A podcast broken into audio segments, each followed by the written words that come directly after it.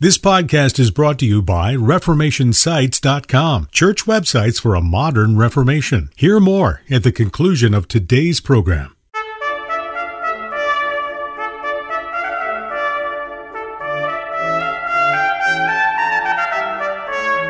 This is Theology on the Go, a brief interview about an eternal truth. These questions can be applied today, but the fact that they were answered centuries ago, they help us to reflect on these questions in a more impartial way.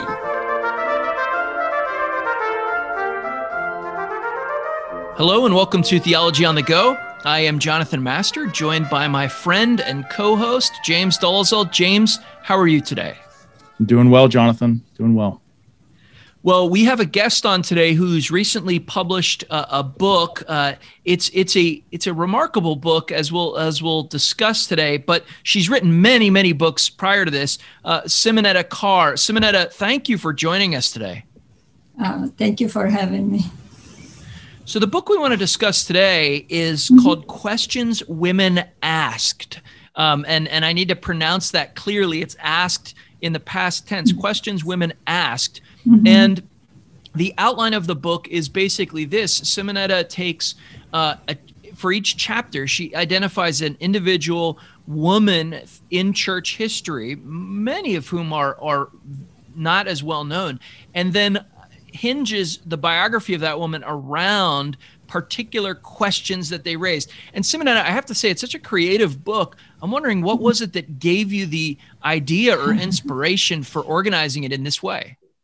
Well, I, as you know, I'm writing um, for Cloud of Witnesses for yes. Place for Truth. So uh, it, it all started there. I started to write articles for for the blog, and sometimes I was thinking, it'd be nice to write a book about these people, and then I started to think maybe the women and then after that, I thought, oh, maybe the women who raise questions, because that, that would be very interesting. I, I was impressed by some of those questions. So it kind of went by el- elimination, and, uh, and I ended up with some women that raised some very interesting questions. I should have uh, mentioned at the beginning uh, Simonetta's regular column on placefortruth.org uh, called Cloud mm-hmm. of Witnesses, which uh, listeners will want to check out if they don't already regularly read it. How do you decide which women to study? Um, yeah, well, I went by questions. I, I only wanted women who raised some interesting questions. So, yeah, there are so many women in church history, but I chose the ones that were were asking, either asking or answering some questions. So maybe you can give our listener, listeners a sense of some of the kinds of questions. Um, yeah. Are these are these uh, primarily theological, but some of them are also um, domestic and uh, and or theological or social type questions. Right. Um, so, what are some of the mm-hmm. questions that readers can expect uh, to encounter uh, and maybe you, maybe what you could do is spotlight a couple uh, favorite chapters of your own, perhaps. Okay. Well, there's all kinds of questions.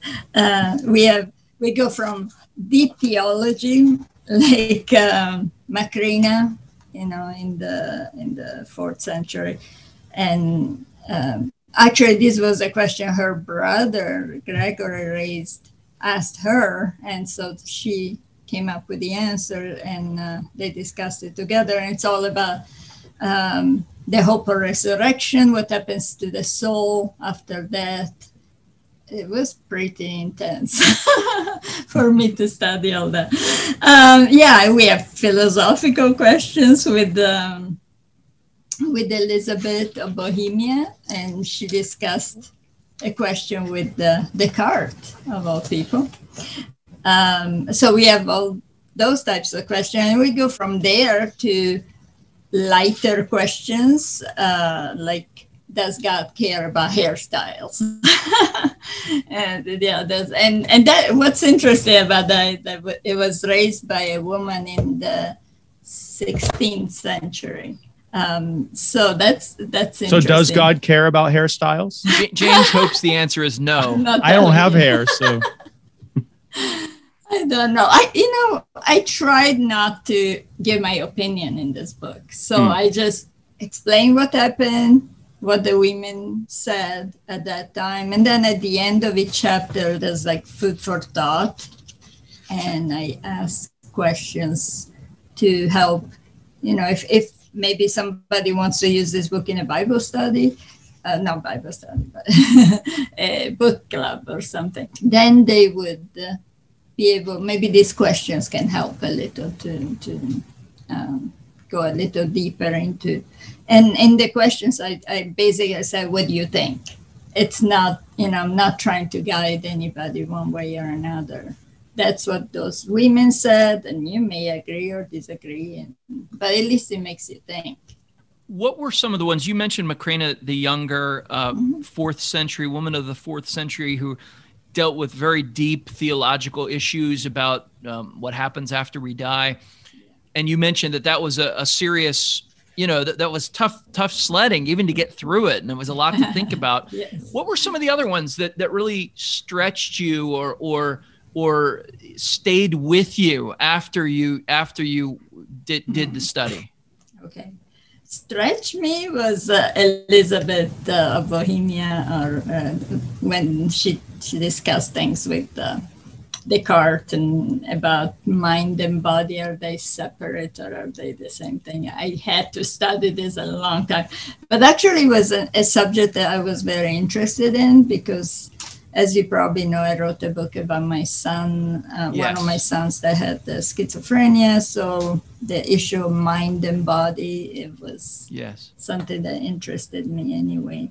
But that was pretty tough reading and yeah. uh, and then i had to uh, one that stayed with me well there's a lot of women that stayed with me but one of them that was a surprise for me was anne griffith um, in um, the 18th century in wales. She impressed me because she lived in a farm all her life. You know her life you could just say. She was born, uh, uh, you know, went to a changed church. Uh, first, she was going to the to the local Anglican, and then she moved to like a Uh, Calvinist church, and then she married and she died. you know, it's like her life. It's not something exciting, but her writings are amazing. She wrote poems that were later turned into hymns. And she shows such an understanding of the Bible and it, shows that she spent so much time reading and meditating on the Bible. I guess on a farm in Wales, yeah, time to do that. But it was just, uh, I, I've been reading her poems after and I still get a lot out of them. So that was a surprise for me. I think to me that's that was one of the great uh, takeaways. One of the one of the more valuable things about the book was I, I was just introduced to a number of figures that I, I didn't know anything about. Mm-hmm. I hadn't heard of, or maybe I'd heard their names in some cases, yeah. but didn't know anything about them. Uh, sometimes when you when you do research like this, you come away saying, "Well, this is an interesting mind, but I don't think I'd want to live with this person. I don't think I'd want to spend any time with them. Uh, they might not be the nicest dinner companion.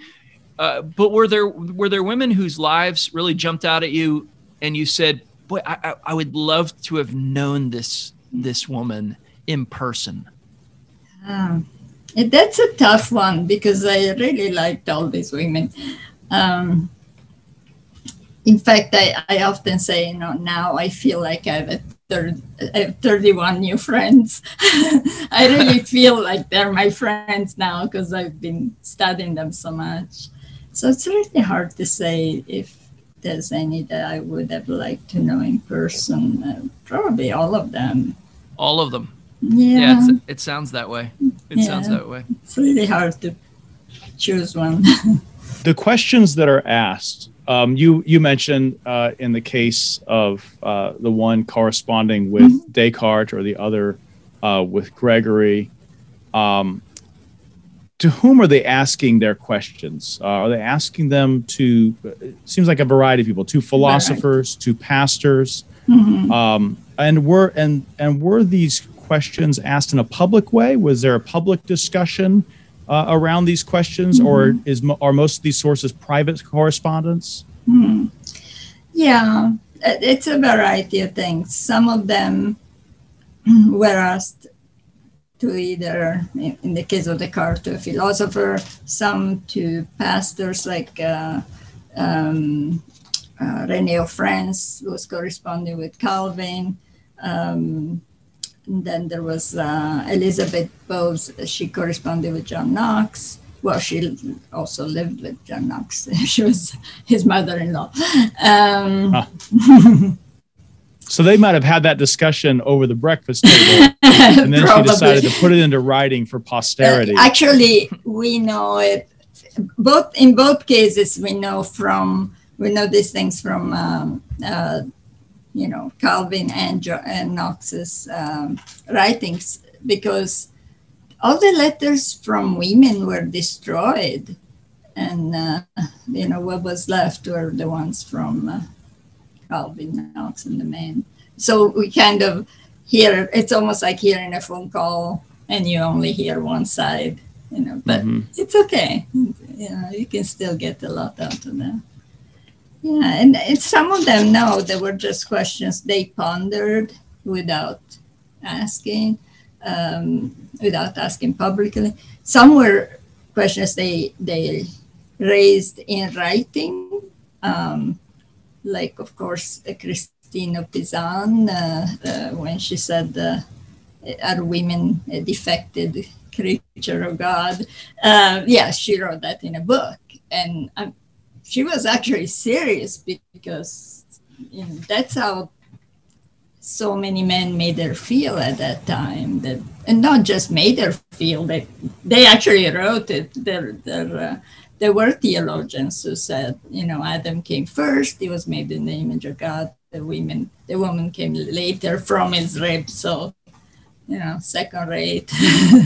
Hmm. and yeah, they, they built a lot of theology around that.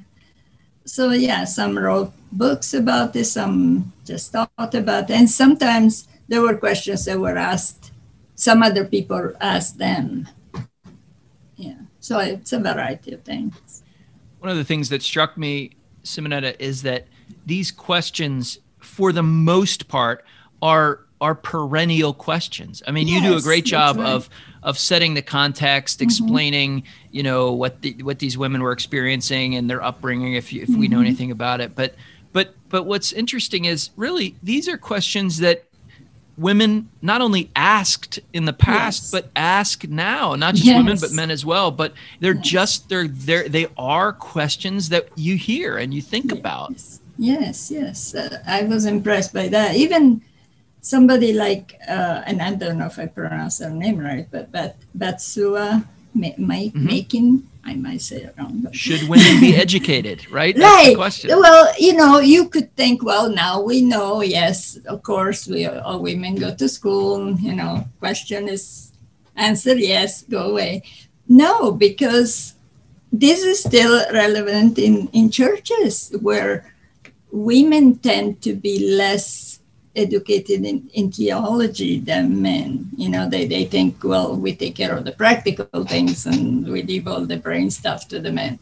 But it's it's uh, it's important for the same reasons that she brought up, and I'm not gonna tell you the reasons, so you have to read the book. yeah, no, no, right, right, right. We've got to leave something yeah. for people to read, but but that yeah, that's I mean, what you realize is that we, we need to learn about the past, but there's a sense in which this is very, it's just very much could be just taken out of today's questions. That's right. Um, and actually, one thing that I think it's really important, it, I found out this later actually talking to women who were reading this. Um, these questions can be applied today, but the fact that they were answered centuries ago kind of take the question out of uh, our uh, um, environment and uh, they help us to reflect on these questions in a more impartial way. Because if you think of these questions today in today's environment. Um, there are a lot of things that can come up that would just hear on the news or whatever, and we say, ah, okay, I should answer this way because so and so says this. But when you take them out of this context and you go back centuries, then they make you think deeper about these questions. No, you're right. That it, mm. it takes away all of the uh, current maybe political acrimony that yes, sometimes surrounds those yeah. questions and lets us isolate the question mm-hmm. the, the, the the heart of the matter uh, yes, itself or at least or at least read it in somebody else's political context yes. that we don't feel invested in exactly, perhaps yeah mm-hmm. well simonetta thank you so much for this book mm-hmm. it really is uh, helpful uh, as i said just in, in very recent past, I was able to to put it in the hands of a number of people, and they really benefited from it. So thank you for this book, and thank you for giving mm-hmm. us some of your time today. Again, the quest the book is called Questions Women Asked by Simonetta Carr, and so mm-hmm. Simonetta, thank you. Well, I have to thank you because it wouldn't be possible without you many years ago asking me to write for Place for Truth. Oh, that, that was that was a that was a no brainer, and and I I have benefited as much as anyone from reading what you continue to write on Place for Truth, but uh, so it's it's always a joy to see it appear in book form. Thank you. Well, James, it's always a joy uh, for me to interview Simonetta. I really do appreciate her writing, but I thought something that she said at the end that you picked up on was was really insightful that sometimes abstracting these questions from the current environment helps us look at them a little bit more objectively. I I'd never thought about that. To me, the value of this book was you get introduced to people that you wouldn't otherwise know about, and you know you, they, there's provocative questions that that have interesting answers. So all that's good, but but I think I think she's she's right. That's a, it's a great observation. It's a good way to attack these issues to kind of abstract them from our current environment.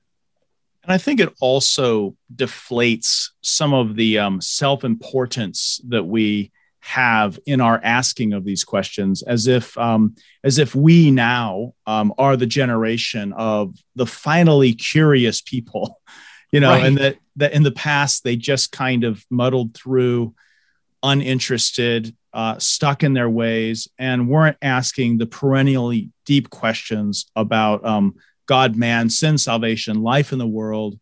Uh, and I, I thought it was interesting just the just the range of um, of curio of historic curiosity that she uh, is able to turn up and kind of rehabilitate, and to be able to and to be able to realize it just it, it's that dose of realism that says you know these are these are questions that really stem from the human condition, uh, not from some uh, quirk that is uniquely modern or recent.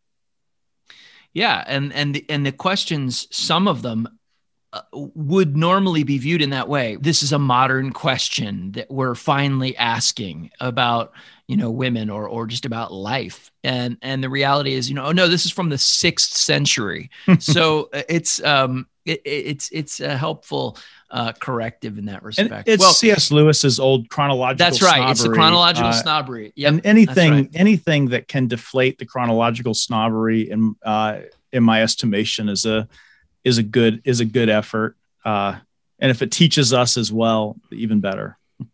I couldn't agree more. And and so if you're interested in this book, Questions Women Asked by Simonetta Carr, subtitle is Historical Issues, Timeless Answers. Uh, you can you can purchase this any number of places. If you'd like to enter for a chance to win it, you can go to placefortruth.org, click on the Theology on the Go link, and there'll be instructions there. But also go to placefortruth.org on a regular basis. Simonetta has new columns being posted all the time that are similar to, to this in that they're usually biographical and and and just take an interesting angle to to whatever her subject is. And so placefortruth.org is the is the is the place to go for that. We're also grateful for any of you who pass along theology on the go to others or uh, rate and review it on apple podcasts. Thank you for doing that. Um, also if you're able to donate you can do that at alliancenet.org or placefortruth.org Thank you for listening to Theology on the Go. As always, a brief interview about an eternal truth.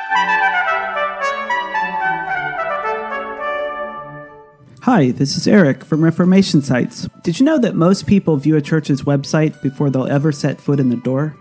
So, how is your church's site? Would an online visitor searching for a church home find it inviting? Does it reflect your ministry as it should? Perhaps it's time to start a new website for your church that reaches out more effectively with a design that engages visitors while keeping members connected to the church and to one another. Reformation Sites has beautiful, mobile ready designs to choose from, helpful service, and useful features such as Sermon Manager, online bulletins, courses, events, and notifications.